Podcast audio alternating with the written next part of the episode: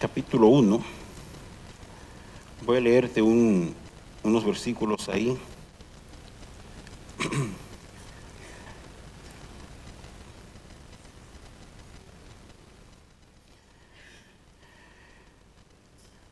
Yo pienso que con frecuencia debe empezar aquí. El título de este mensaje es muy sencillo, se llama, se llama así, ¿qué ves? ¿Qué estás viendo? ¿Qué ves? Yo encuentro que con frecuencia una de las cosas que la gente busca hacer es desconectar su vida y su responsabilidad de lo que Dios quiere hacer contigo. Y yo creo que una de las cosas que la palabra de Dios enseña es que precisamente tenemos una responsabilidad de colaborar con aquellas cosas que Dios quiere hacer en nuestras vidas y en el mundo que nos rodea. ¿Cuánto pueden decir amén? El problema con eso es que inmediatamente se juntan dos cosas que son incompatibles. La palabra dice en el libro de Isaías que así como son los cielos sobre la tierra, así de diferentes son sus pensamientos de nuestros pensamientos. Entonces hay mucha gente que usa textos como eso para desconectarse. Es decir, pero imagínate, uno nunca va a pensar como Dios porque uno sí, pero 1 de Corintios capítulo 2 dice que tenemos la mente de Cristo. Dios obra por sendas misteriosas. ¿Cuánto dicen amén? Eso es mentira, eso no es verdad. No le diga amén a todo. Eso no es verdad. La palabra dice, lo que ojo no vio, ni oído yo, ni ha subido en el corazón de hombre. 1 de Corintios capítulo 2, ¿verdad? ¿Conocen ese texto, ¿verdad? El próximo versículo dice, pero nos la ha revelado a nosotros por el Espíritu. O sea, no sé si me doy a entender. Dios dice, hay todas estas cosas que son misteriosas. Pero antes de yo hacerla, te lo voy a revelar a tu espíritu. Tú vas a entenderla. ¿Me doy a entender? O sea, ¿qué quiero hablarte? Yo quiero hablarte hoy de una coherencia que tiene que haber entre tú y lo que Dios quiere hacer contigo. Hasta que no lo comprendas, escúchame bien, hasta que no lo puedas ver, y quiero decirte algo, no lo puedes ver todavía. Hay un proceso y es en ese proceso que aprendemos a ver como Él ve. Es en ese proceso que aprendemos a valorar lo que Él valora. Sin ese proceso, usted está esperando a Dios por aquí y Dios le pasa por allí. Sin ese proceso, tú estás viviendo momentos y tú quieres pelear con Dios. Porque esto es injusto y yo no comprendo. Porque tú no estás viendo lo que Él está viendo. ¿Qué ves? Tú sabes que esa pregunta es una pregunta común entre Dios y sus profetas. En el Antiguo Testamento Dios llegaba a los profetas y oye cómo empezaba la conversación. Le dije que Jeremías 1, por favor. El versículo 11 dice así. La palabra de Jehová vino a mí diciendo, ¿qué ves tú, Jeremías? Y dije, veo, un, una vara de almendro. Y me dijo, bien has visto, eh, perdón, bien has visto porque yo apresuro mi palabra para ponerla por, por obra. Versículo 13. Vino a mi palabra por segunda vez diciendo, ¿qué ves tú? Y dije, veo una olla que hierve y su faz está hacia el norte. Me dijo Jehová, del norte se soltará el mar sobre todos los moradores de esta tierra, porque aquí yo convoco a todas las familias de los reinos del norte, dice Jehová, y vendrán y pondrán cada uno su campamento a la tienda de las puertas de Jerusalén y junto a todos sus muros en derredor y contra todas las ciudades de Judá. No hay que ser un estudioso para saber que Babilonia quedaba al norte de Judá. Jeremías, ¿qué ves? Nada, como un palo de almendra, pero como lleno en base a lo que él podía ver, Dios le hablaba de lo que él quería hacer. ¿Me doy a entender? El segundo es más curioso. Jeremías, ¿qué ves? Oye el detalle, qué curioso. Veo una olla. Y después meto un detalle que no tiene nada que ver con lo... Pero está como hacia el norte. No sé si me doy a entender. Dios pregunta, ¿qué ves? La pregunta vuelve y vuelve y vuelve. Si usted lee, por ejemplo, brinque conmigo al libro de Amós. Pastor, ¿por qué estamos hablando de esto? Usted va a entender en un momentito, pero quiero enseñarte bien. Amós capítulo 7. Amós 7. ¿Es el 8 o el 18? Deja ver. Amós 7, versículo 8. Entonces, Jehová entonces me dijo, ¿qué ves, Amós? Dije, una plomada de albañil. Amós 8, versículo 2. Y dijo, ¿qué ves, Amós? Y respondió, una canastilla de frutas de verano. O sea, ves tras, yo quiero que tú entiendas algo. Cuando Dios trata contigo, aquí viene el lío de Dios tratar con nosotros. Déjame explicarle cuál es. El lío de Dios tratar con nosotros es que Dios sabe dónde Él quiere llevar tu vida, a un lugar glorioso que está por aquí, ¿ok? A un lugar y todo el mundo sentado aquí va a saber lo que yo estoy hablando. A un lugar que tú has visto, a un lugar que dentro de ti, aún en tu peor momento, tú has soñado que existe realmente. Todo el mundo aquí sabe de lo que estoy hablando, porque la palabra dice que Él puso la eternidad en tu corazón.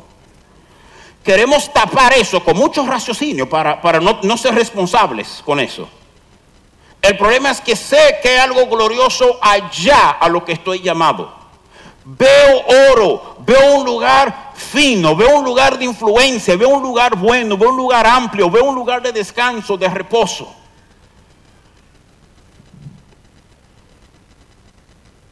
Pero en este maldito lugar que me encuentro, estoy hasta aquí en lodo.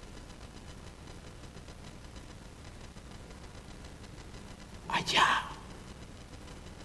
Sé que hay algo. Pero come on. ¿Cómo se llega de aquí a allá? Esa es la frustración del ser humano. Esa es la frustración del ser humano. Yo estoy aquí, pero sé que hay un allá. Mi corazón sabe que hay un allá.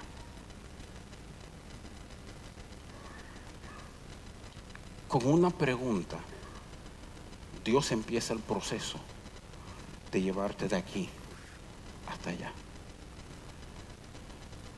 Rafael, Miguelina, Kenia, Juan, Omar, Héctor, ¿qué ves?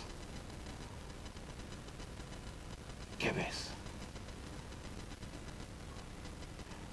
Las preguntas de Dios son curiosas. Porque aunque Él quiere llevarnos hasta allá, la pregunta no se encuentra donde estamos. La pregunta es mi punto de contacto entre donde yo estoy y donde Él quiere llevarme. La pregunta, si yo lo razono bien, empieza un proceso que está destinado a sacarme del lodo y transportarme a través de un proceso hasta lugares de gloria. Pero hay gente están parados aquí, con el lodo hasta aquí, y Dios dice, ¿qué ves? Y tú respondes, nada.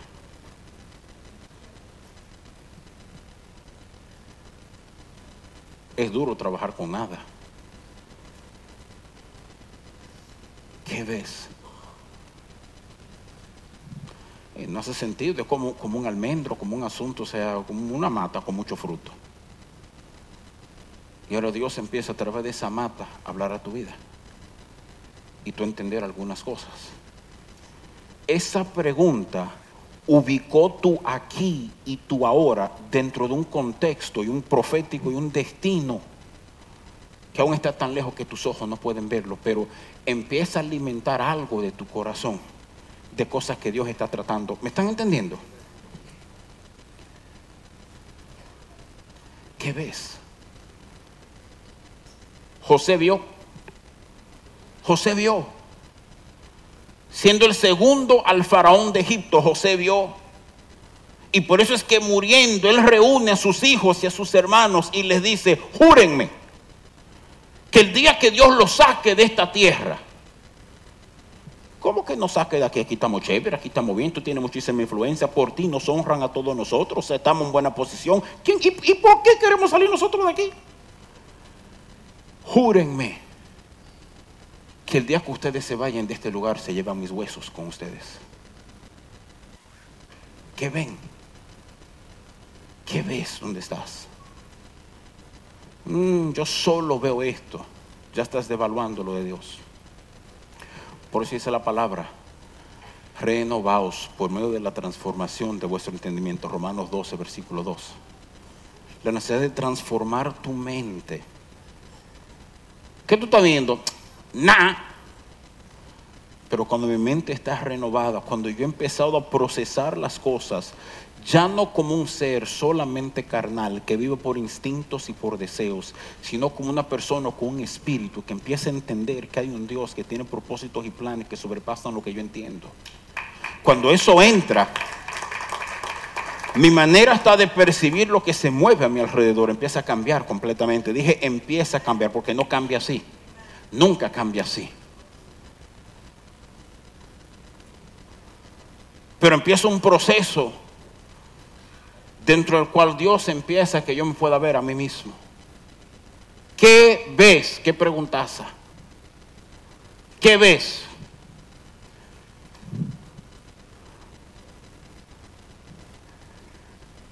Su perspectiva dictaba el punto de partida de Dios tratar con ellos. Lo he dicho antes, quiero resaltarlo. Dios nunca hace una pregunta porque le falta información. Cuando Dios hace una pregunta, es el punto donde Él va a empezar a tratar contigo. Hablando honestamente, ¿realmente tú crees que Jesús no sabía quién lo había tocado? Dice, ¿quién me tocó? Porque sentí que de mí salió poder. Vamos a ser serios. Su percepción espiritual era tal que él miró la multitud y él sabía fue ella. Pero él se para y dice, ¿quién me tocó? ¿Por qué Dios hace preguntas si él lo sabe todo? ¿Tú nunca has hecho esa pregunta? Entonces Él no está haciendo la pregunta como tú y yo hacemos preguntas buscando información. Si Dios sabe todo antes de hacer la pregunta, la pregunta tiene otro propósito. Cada pregunta que Dios te hace es una invitación que tú conozcas mayor su naturaleza. Cada pregunta que Dios hace, por boba que aparente, ¿cuántos panes tienen entre ustedes? Tiene una lección mucho más profunda que enseñar. Cada una de sus preguntas. Hay más de 115 preguntas registradas en los cuatro evangelios de parte de Jesús. Cada una la hizo no porque le faltaba información. Cada pregunta era una invitación a que la persona a quien se le estaba haciendo la pregunta pudiera acercarse más y conocer más cómo era su papá. ¿Qué ves? Hey, Ben.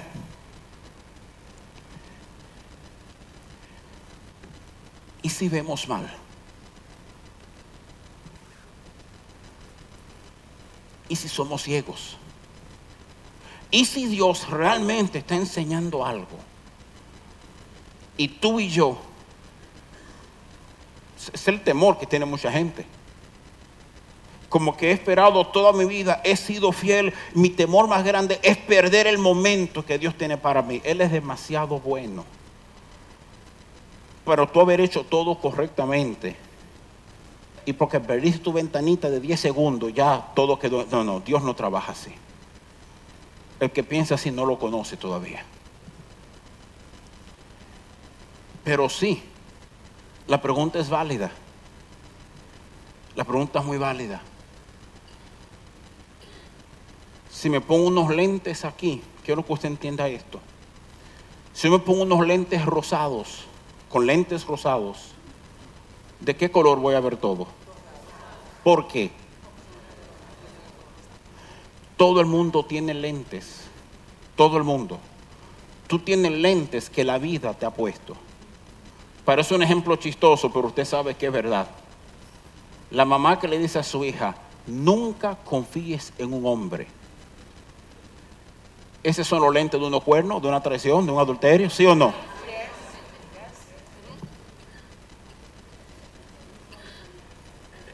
Entonces quiere ponerle sus lentes. Cada uno de nosotros insistimos, mira, ponte tu lente que con esto se ve mejor. Vamos a empezar. Apocalipsis capítulo 3, por favor.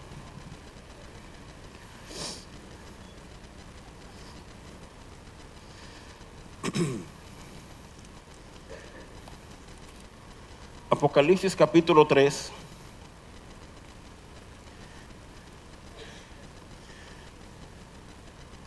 A partir del versículo 15. Hay uno de esos, hay uno de esos boches que cae, que uno no sabe ni qué hacer con él, pero que te revela el corazón del Padre. El versículo 15 dice así, yo conozco tus obras, que no eres frío ni caliente. Ojalá fueses frío o caliente, pero por cuanto eres tibio y no frío ni caliente, te vomitaré de mi boca. Y miren el versículo 17 lo que dice. Porque tú dices, yo soy rico, me he enriquecido y de ninguna cosa tengo necesidad. Y no sabes que eres un desventurado, miserable, pobre, ciego y desnudo. Qué listica más decente, ¿right? Dice, por tanto, te aconsejo que de mí compres oro refinado en fuego para que seas rico, vestiduras blancas para vestir y que no se descubra la vergüenza de tu desnudez. Y unge tus ojos con colirio para que veas. Y después cierra diciendo, yo reprendo y castigo a todos los que amo. Sé pues celoso y arrepiéntete. Permíteme definirte lo que está pasando aquí. De esa persona que se para y dice, pero yo lo tengo todo. Yo tengo una buena casa y un carro del año y no le debo a nadie, tengo cuarto en el banco y tengo otra casa por allí, puedo irme de vacaciones y, tengo, y no, no me falta nada. Él se autodefine, yo soy, yo tengo. Y Dios parado aquí, que ve las cosas como son, dice, ay el pobre, pobre, miserable, ciego, desventurado, desnudo.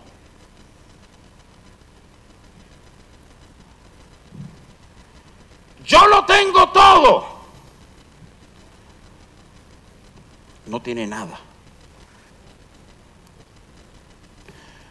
Para tú ver cuando Dios te dice qué ves, vas a tener que ponerte los lentes de Dios y quitarte los tuyos.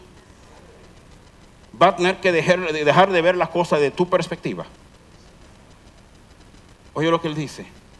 Compra de mí oro refinado para que seas rico Ponte las vestiduras blancas mías para que no pases vergüenza. Limpia tus ojos con colirio. Era un desinfectante que se utilizaba para los ojos en ese entonces. Pero Dios está diciendo, tú tienes una perspectiva aquí que tú crees que estás viendo y yo estoy parado aquí atrás diciendo el pobre no ve. Entonces cuando Dios te pregunta qué ves, tú dices nada. Y Dios te está diciendo, hey, hey, cabezón, ven acá. Párate aquí. Para que aprendas a ver como yo veo. Para que aprendas a interpretar como yo interpreto. El gran problema de la gente es que Dios está hablando desde aquí y nosotros estamos oyendo desde aquí. Y no vemos lo que Él está viendo. Y si yo no puedo ver lo que Dios puede ver. Tuve una conversación espectacular ayer con un amigo. Estaba manejando una situación difícil.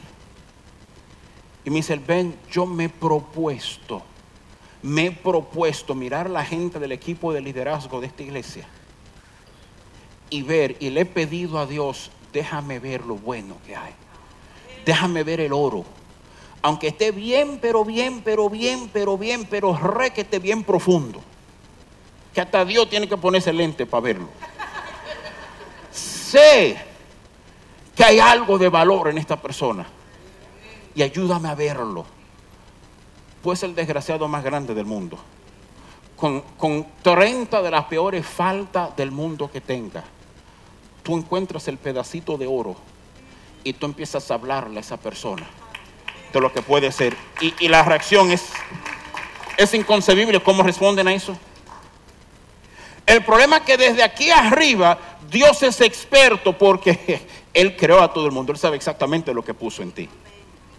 Entonces, desde aquí, Dios dice, Mi hijo Rafael, que he llamado a esto, esto y que lo amo. Y yo siento que digo, a Rafael. Pero yo, pero tú no conoces ese tipo como yo lo conozco. Dios, tú no conoces lo. Oye, tú no conoces ese tipo como lo conozco yo.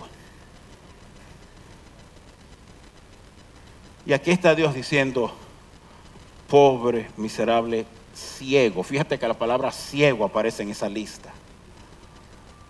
Porque insistes que tú ves cuando tú no ves. Ay, no, esto no es un mensaje de mucho amén. Es un mensaje de uno pensar mucho y mirar y decir, wow. Es una invitación de Dios a que aprendamos a mirar como Él.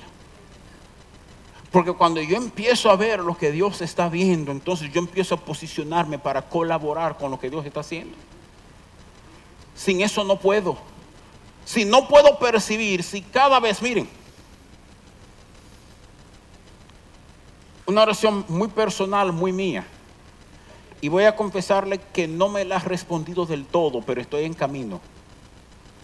Yo le pedí a Dios, yo no quiero ser sorprendido por ti. Yo quiero estar en iglesias y en lugares y yo quiero saber lo que tú vas a hacer para poder colaborar contigo, para facilitar lo que tú quieres hacer. Y mientras han pasado los años, más y más he visto cómo Dios me va enseñando y todavía me sigue sorprendiendo con más cosas. No sé si me doy a entender. ¿Qué, qué viaje ha sido los últimos seis o siete años de mi vida? En tener que estar sentado ahí y decir, no veo, quiero ver, quiero saber, porque yo quiero con gozo servirte. Y todavía hay días que Dios no me enseña todo. Y sigo creciendo. Cuando Dios me dice, ven, ¿qué ves? Ya mi corazón brinca porque sé que la pregunta no es qué veo, la pregunta es, hey, ven a ver lo que voy a hacer que a veces es una invitación a ven a ver lo que voy a hacer. Y mi corazón se acelera. He tenido que ver diferente. Los últimos cuatro años he tenido que transformar completamente mi manera de acercarme a Dios porque yo veía. Y Dios me estaba diciendo, no estás viendo. La forma de yo preparar mis mensajes ha cambiado un 90%.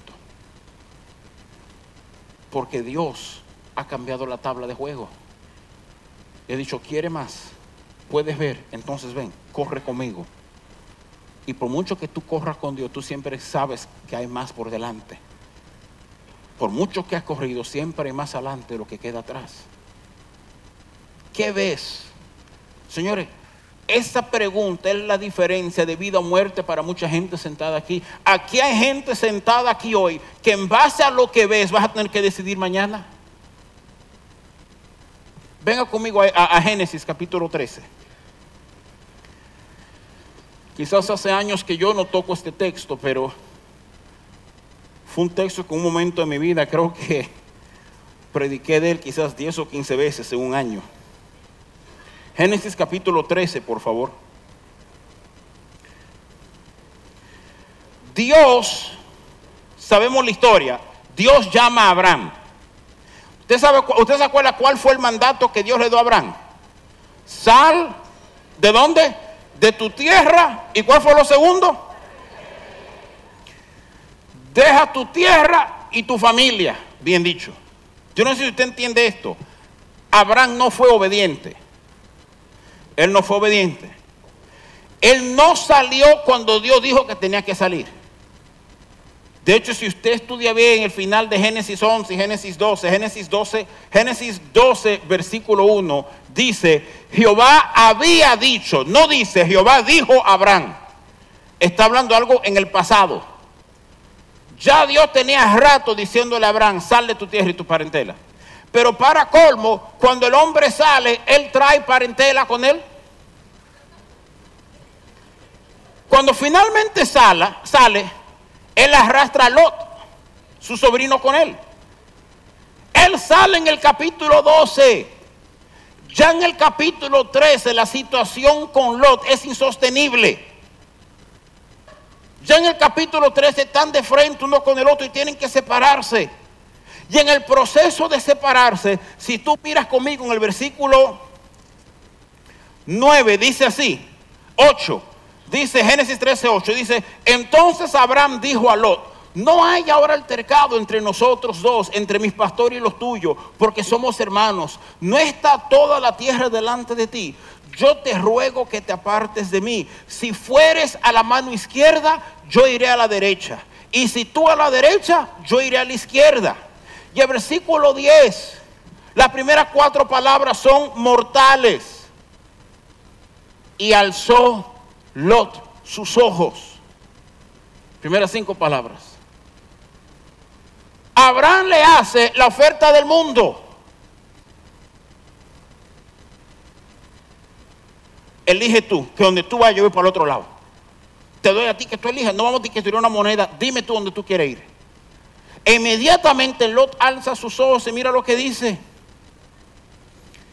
Y vio toda la llanura del Jordán, que todo era de riego, como el huerto de Jehová, como la tierra de Egipto en dirección de Zoar antes que destruyese Jehová Sodoma y Gomorra. Entonces Lot escogió para sí toda la llanura del Jordán. Se fue Lot hacia el oriente y se apartaron el uno del otro.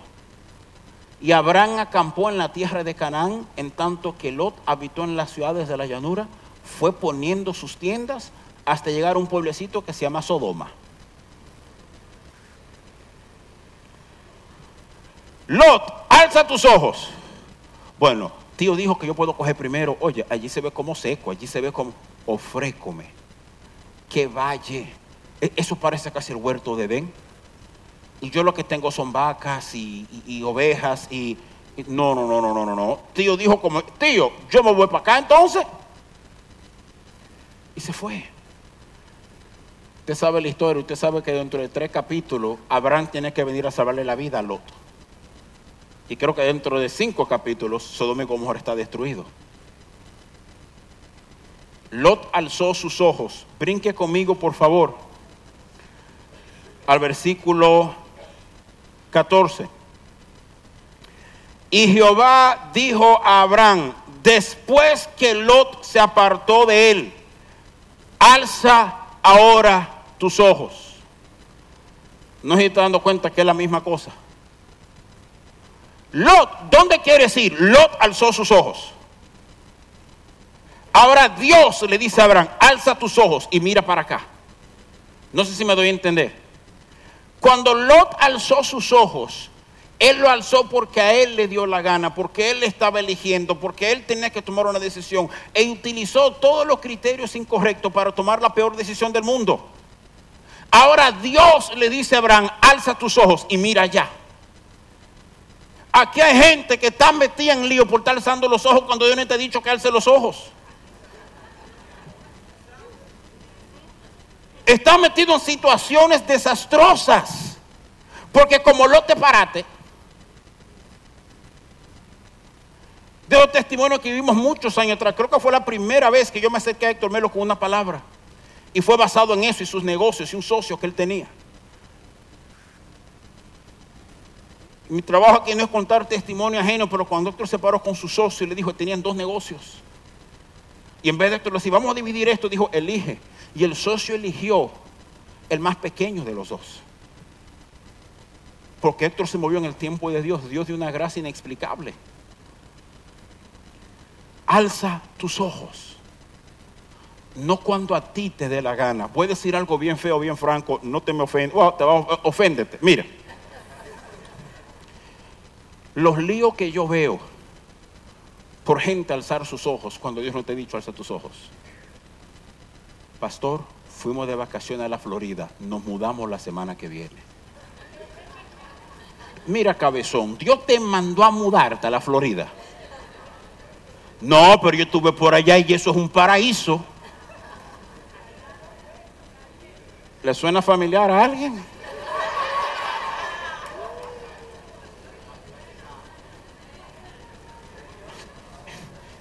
Eso está ligado así. ¿Con qué ves? Alza tus ojos. ¿Tú sabes lo que Dios le estaba diciendo a Abraham? Tú le dices, alza tus ojos y mira. Abraham, déjame enseñarte cómo se mira, cómo se ven las cosas. Él no dijo, Abraham, ¿qué tú crees de la decisión que tomó? Porque Abraham hubiera dicho, Dios, que Lot me robó por tú estás opinando. Si tú no te metes, yo me voy para, yo soy más grande que él. Ya dice, después de que Lot se fue, de que Abraham tiene que sentirse, oye, el barbarazo se cogió la mejor parte. Dios le dice a él, ahora alza tus ojos y mira. Mira lo que yo te mando a mirar. Aquí hay gente que por estar mirando lo que Dios no te dijo que mirar, termina donde no tienes que terminar. Aquí hay gente que por no saber mirar lo que va, le han perdido hasta relaciones con personas que hubiera sido tu pareja perfecta. Porque no cumplió con mi listica entera. Ojalá que tú y tu listica vivan una vida muy agradable juntas. Tú acabas con tu listica.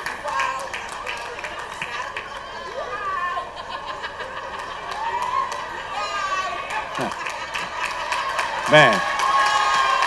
Es.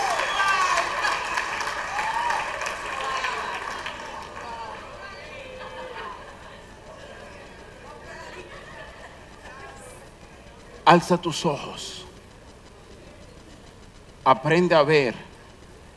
Déjame enseñarte cómo mirar. Déjame enseñarte cómo ver.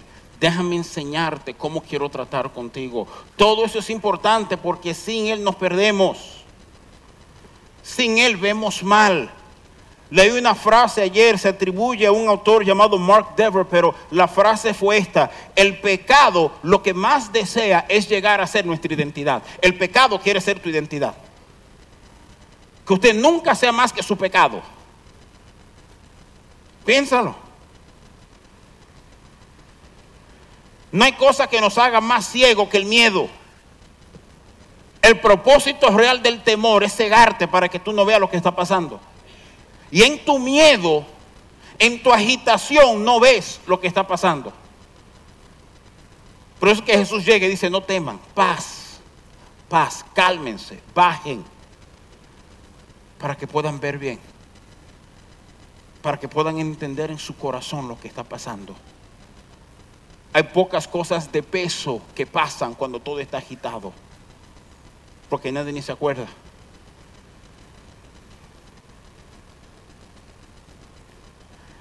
El poder ver correctamente le da sentido a lo que está pasando en tu vida. En uno de los salmos para mí más espectaculares de toda la Biblia, en el Salmo 73, donde Asaf, quien escribe, dice, por poco resbalaron mis pies al considerar al impío y lo bien que le va. Así, así de franco lo dice. Oye, el sacerdote de Dios dice, me dio una envidia de la gente que no tiene a Dios. Me dio una envidia que yo trabajo como un animal y ese tigre parado en la esquina vendiendo droga está mejor que yo. Me dio una envidia ver que un banquero de Wall Street utilizando mecanismos cuestionables vive una mejor vida que un hijo de Dios. Eso es lo que Asaf está diciendo. Yo sé que ustedes son muy espirituales, pero yo me he visto ahí. Y este relajo. Y Asaf dice, y me di cuenta de lo bien que le va, y se mofan de Dios, y se llenan la boca, y no le pasa nada. Y después, en el versículo 17, dice, hasta que entrando en el santuario de Dios, entendí el fin de ellos. O sea, de repente, cuando meto a Dios en el asunto, lo veo diferente.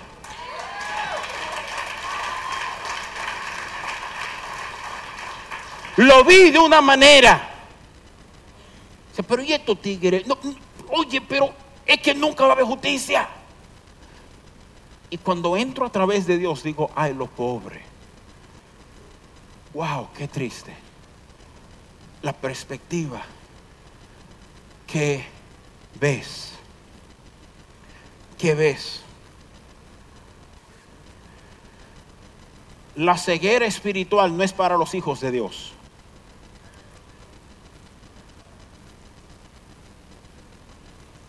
Segunda de Corintios, si me acompañan rapidito, por favor.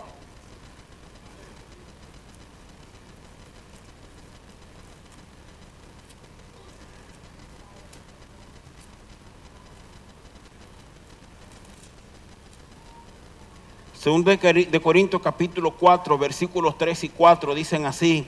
Dice, pero si nuestro evangelio está aún encubierto, entre los que se pierden está encubierto, en los cuales el Dios con minúscula, ¿eh? el Dios de este siglo, cegó el entendimiento de los incrédulos, cegó el entendimiento de los incrédulos, los hizo ciego para que la luz de Cristo no resplandeciera. Lo hizo para que sean como Lot, para que nada más decidan tomando en cuenta apetitos y deseos. Dice que el mecanismo que el Dios de este siglo utiliza es que te hizo ciego para que tú tomaras decisiones sin tomar en cuenta los criterios más importantes porque tú no puedes verlo. Entre los que se pierden están ciegos. El problema es que después de que tú estás en la casa, tú no tienes derecho de seguir ciego. Pero hay gente en la casa que no son ciegos, pero que viven con los ojos cerrados. Que en esencia es una ceguera funcional. Hasta que no abra los ojos.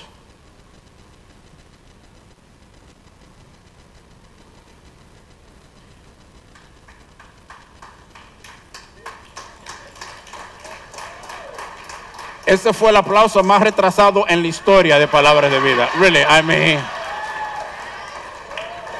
Mire. Qué bárbaro. Fue Roosevelt, fue Rubel, ¿verdad? Fue Rubel Polo allá atrás. Ah, fue Jan, fue Jan.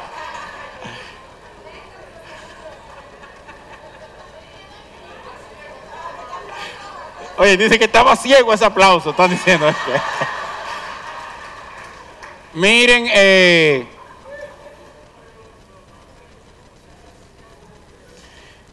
Primero de Corintios capítulo 2, porque el hombre natural no percibe las cosas de Dios, ni tampoco puede. Creo que 2.14. No es que no quiere, es que no puede. Entonces él dice, ven a mí para yo enseñarte cómo ver. De las cosas que más disfruto, y soy muy sincero, es cuando veo vidas que Dios ha tratado con ellas y que Dios ha restaurado y que Dios ha, que Dios ha enseñoreado de esa familia. Me fascina oír los testimonios de matrimonios restaurados. Me fascina porque en algún momento tú oyes comentarios como esto. esto. Yo no aguantaba a esta mujer o yo no aguantaba a este hombre. Y probablemente las razones que tenían por no aguantarse mutuamente, probablemente la mitad son verdad pero son genuinas. Y, si tú miras ahora, ¿verdad? Y tú dices, ¿qué ha cambiado en esa persona ahora que el matrimonio está tan... Y si tú prestas atención, te lo digo como el pastor de esta casa, no es que él dejó de ser, de tener esos defectos, ni que él dejó de tener esos defectos, es que cuando él llegó vieron diferente. No sé si me doy a entender. Lo he dicho varias veces, lo quiero repetir. La única persona en este lugar entero con un matrimonio perfecto es Teresa porque está casada conmigo. Pero fuera de eso,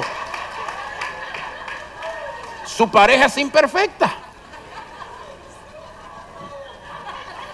¿Verdad que sí, mi amor? ¿Verdad que sí, mi amor? Ustedes no están viendo, pero está diciendo amén. Ustedes. Óigame bien, miren. Teresa, estoy predicando, mi amor. Ahora no. Ahora no. Miren.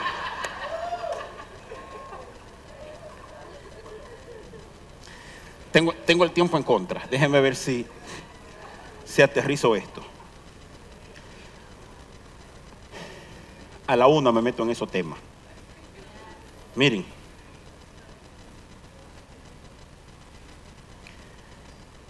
Tenemos que aprender a ver lo que Él está haciendo. Porque si no lo aprendo, hay cosas que Él quiere tratar conmigo y lecciones que yo nunca voy a aprender. Y voy a coger toda mi vida. Y el corazón de Dios no es que tú coges toda tu vida. ¿Qué ves? El salmo más popular en la historia del mundo. Salmo capítulo 23. Ojalá que con lo que yo te haga a ti, te paso lo que me pasó a mí hace como un año con este salmo. Que cuando yo vi esto, cambió profunda e íntimamente la manera en que Dios trata conmigo y cambió lo que este salmo dice. El versículo 4 dice así, del Salmo 23. Aunque ande en valle de sombra de muerte, no temeré mal alguno, porque tú estarás conmigo. Tu bar y tu callado me infundirán aliento. Right? Entonces caemos al versículo 5. Mira lo que dice. Aderezas mesa delante de mí en presencia de mis angustiadores. Unges mi cabeza con aceite, mi copa está rebosando. Por favor, presten atención a esto. Aderezas mesa delante de mí en presencia de mis angustiadores. No dice, hay una mesa lista, dice aderezas. Y eso es importante. El vocablo original en hebreo quiere decir poner en fila, organizar, como cuando están poniendo los platos y sirviendo algo y, y, ajustando la mesa porque la comida viene. Dice, en presencia de mis angustiadores, hay una mesa. Este trato está causando que tú prepares un lugar de honra para mí. Un lugar donde yo me siento, un lugar donde yo como, un lugar de intimidad. Dice, en presencia de mis angustiadores. ¿Tú ves? La pregunta ahora es, ¿qué tú ves? ¿Los angustiadores o la mesa? Hay gente que tiene 20 años en Dios y nunca ha visto la bendita mesa. Pero no hay un solo angustiador que no conocen por nombre y apellido.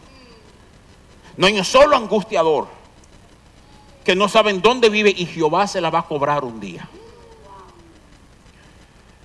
El proceso de angustiadores, de gente que te afligen, de cosas difíciles, es que a través de esos procesos tú conoces mejor la naturaleza de tu Padre, porque en medio de ese proceso Él está trabajando contigo. Ahora lo que pasa es esto, si no lo veo, si no lo veo, ¿qué ves? Que esta vaina es injusta. Que yo no debo estar en esta situación. Que esto no debe estar pasándome. Que mis hijos no deben estar enfermos. Y yo debo tener para pagar mi renta. Y veo como los ángeles empiezan a coger el plato, los tenedores, los cuchillos. Y dice, ah,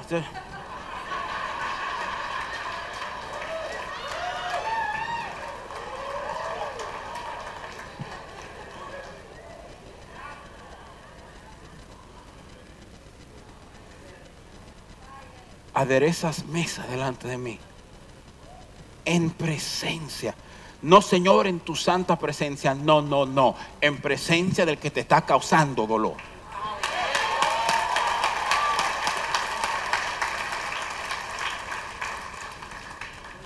Y Dios pregunta, ¿qué ves? Este abusador que debe caer un rayo, debe caerse muerto mañana porque está acabando conmigo. Y Dios sigue diciendo, ¿qué ves? Este trabajito, que total, tú sabes que está debajo de mí porque yo diezmo y yo oro, yo no debo en este hoyo, ¿viste? ¿Qué ves? Te vas a quedar ahí hasta que sepas ver la mesa. ¿Qué veo? Que en este hoyo he aprendido a ser humilde. ¿Qué ves? Que en este lugar injusto de muchas preguntas he aprendido a ser fiel cuando yo era un tipo que mañana era fiel a cualquier otra cosa. En este lugar que no comprendo, he aprendido a honrarte, tenga o no tenga. En este, o sea, no sé si me doy a entender. ¿Qué ves? ¿Qué ves? ¿Cuánto pan tienes? It's question. Es la misma pregunta. Todas las preguntas de él son la misma. Son una invitación. ¿Cuánto pan tiene?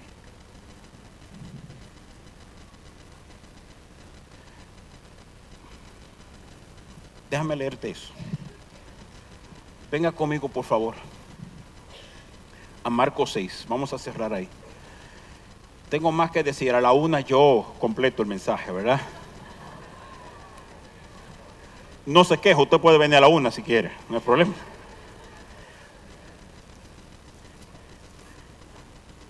Marcos capítulo 6.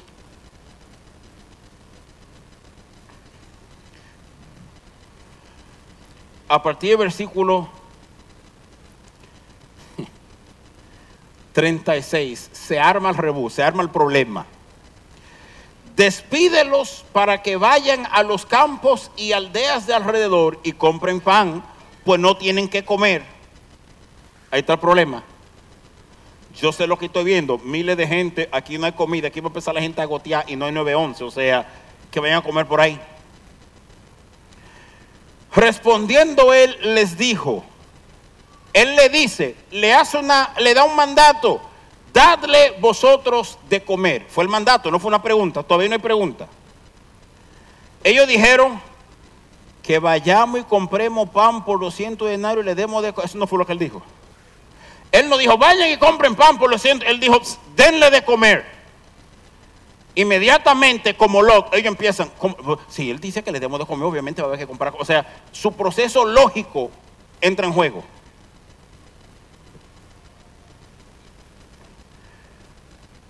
Y ahora viene la invitación. Él les dijo, ¿cuántos panes tenéis? Y divedlo. Y al saberlo dijeron, cinco y dos peces. Por si acaso pregunta por peces.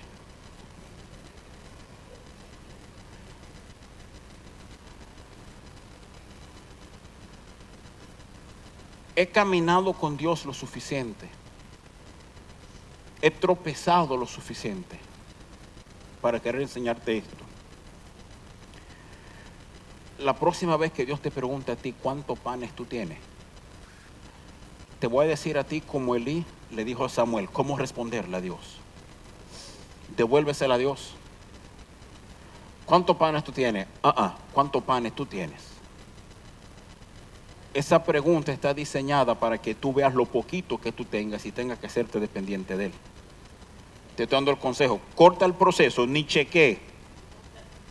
Que lo que sea que tú tengas va a ser muy poco para resolver la situación. Cuando tú veas lo que tengas, te vas a deprimir.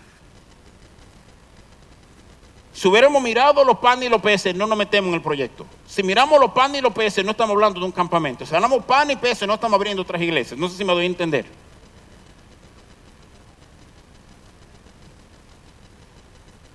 ¿Cuántos panes tiene? Ya, ya yo vi ese baile. No, no, no. ¿Cuántos panes? ¿Qué hago? Dime. Tú vas a hacer algo porque eres tú que quiere darlo. Tú diste el mandato, darle de comer. Entonces está sobre ti suplirle a esta gente. ¿Cuántos panes tiene? Nosotros vamos corriendo como uno lo quito y tenemos que aprender la misma lección que ya está registrada aquí, que ellos aprendieron para que tú y yo no tengamos que aprenderla, para que aprendamos de su experiencia. ¿Cuántos panes tiene? Ah, ah, time out, God. No. Gracias por abrir mis ojos. Dime, ¿qué es lo que tú quieres hacer? Porque al fin y al cabo nunca depende de lo que yo tengo, siempre depende de lo que tú tienes. Eso es aprender a ver.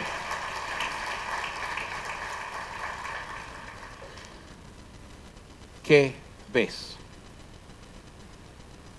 ¿Qué trato de Dios hay en esas palabras? Póngase de pie conmigo, por favor.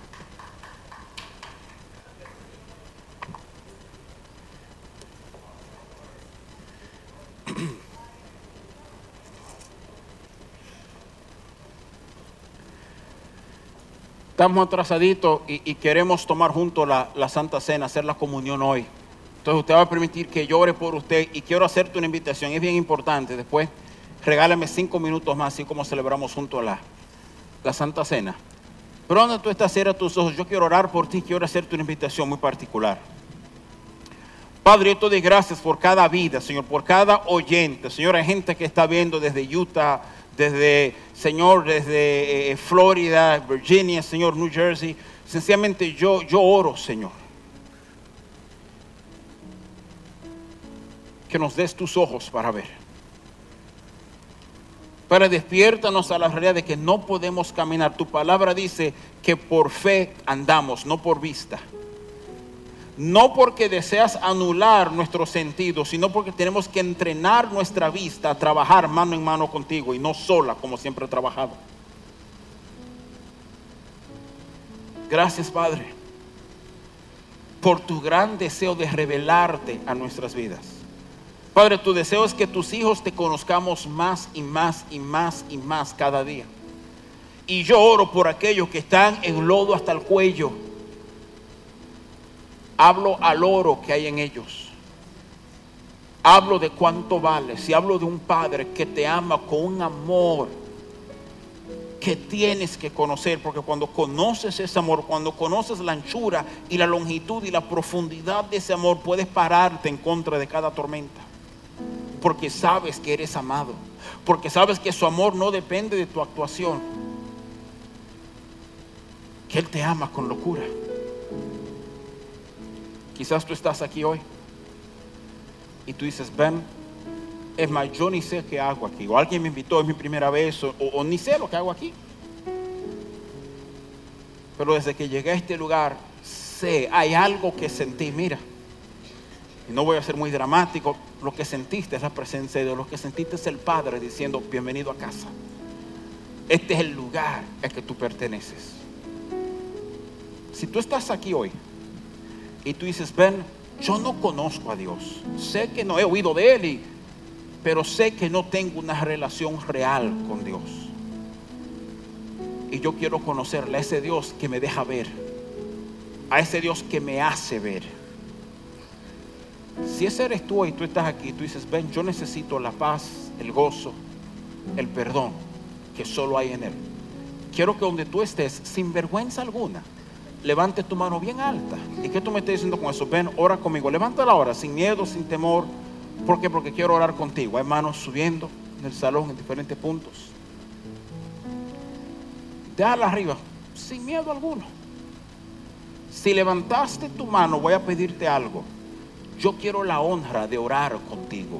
Voy a pedirte, pide permiso y quiero que llegues hasta aquí adelante. Hay varios de ustedes, no te dejes agarrar por temor. Come quiero orar contigo. Ven.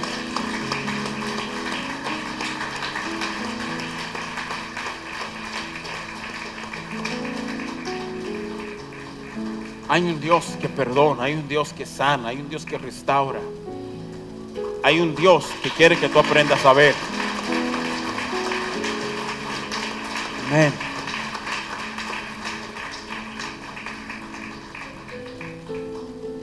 Gracias Jesús.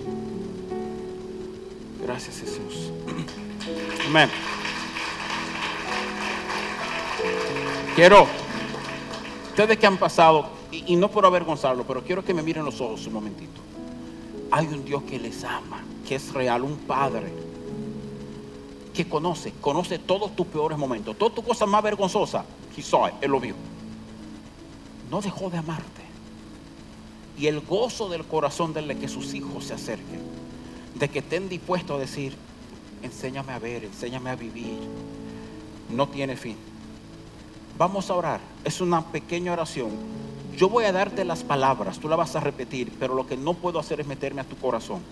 Repítelas con todo tu corazón, como si fueran tus palabras, invitando a Jesús a que Él entre a tu vida, que Él sea tu Señor y único Salvador. Amén.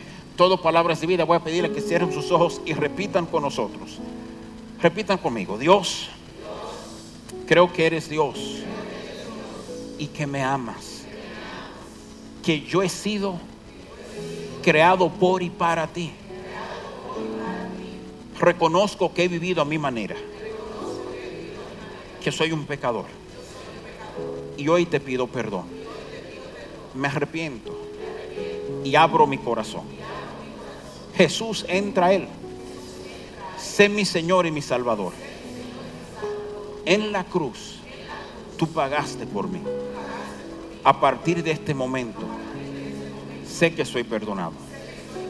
Te doy gracias, Padre porque soy una nueva criatura y quiero vivir para tu gloria. En el nombre de Jesús. Amén, amén amén.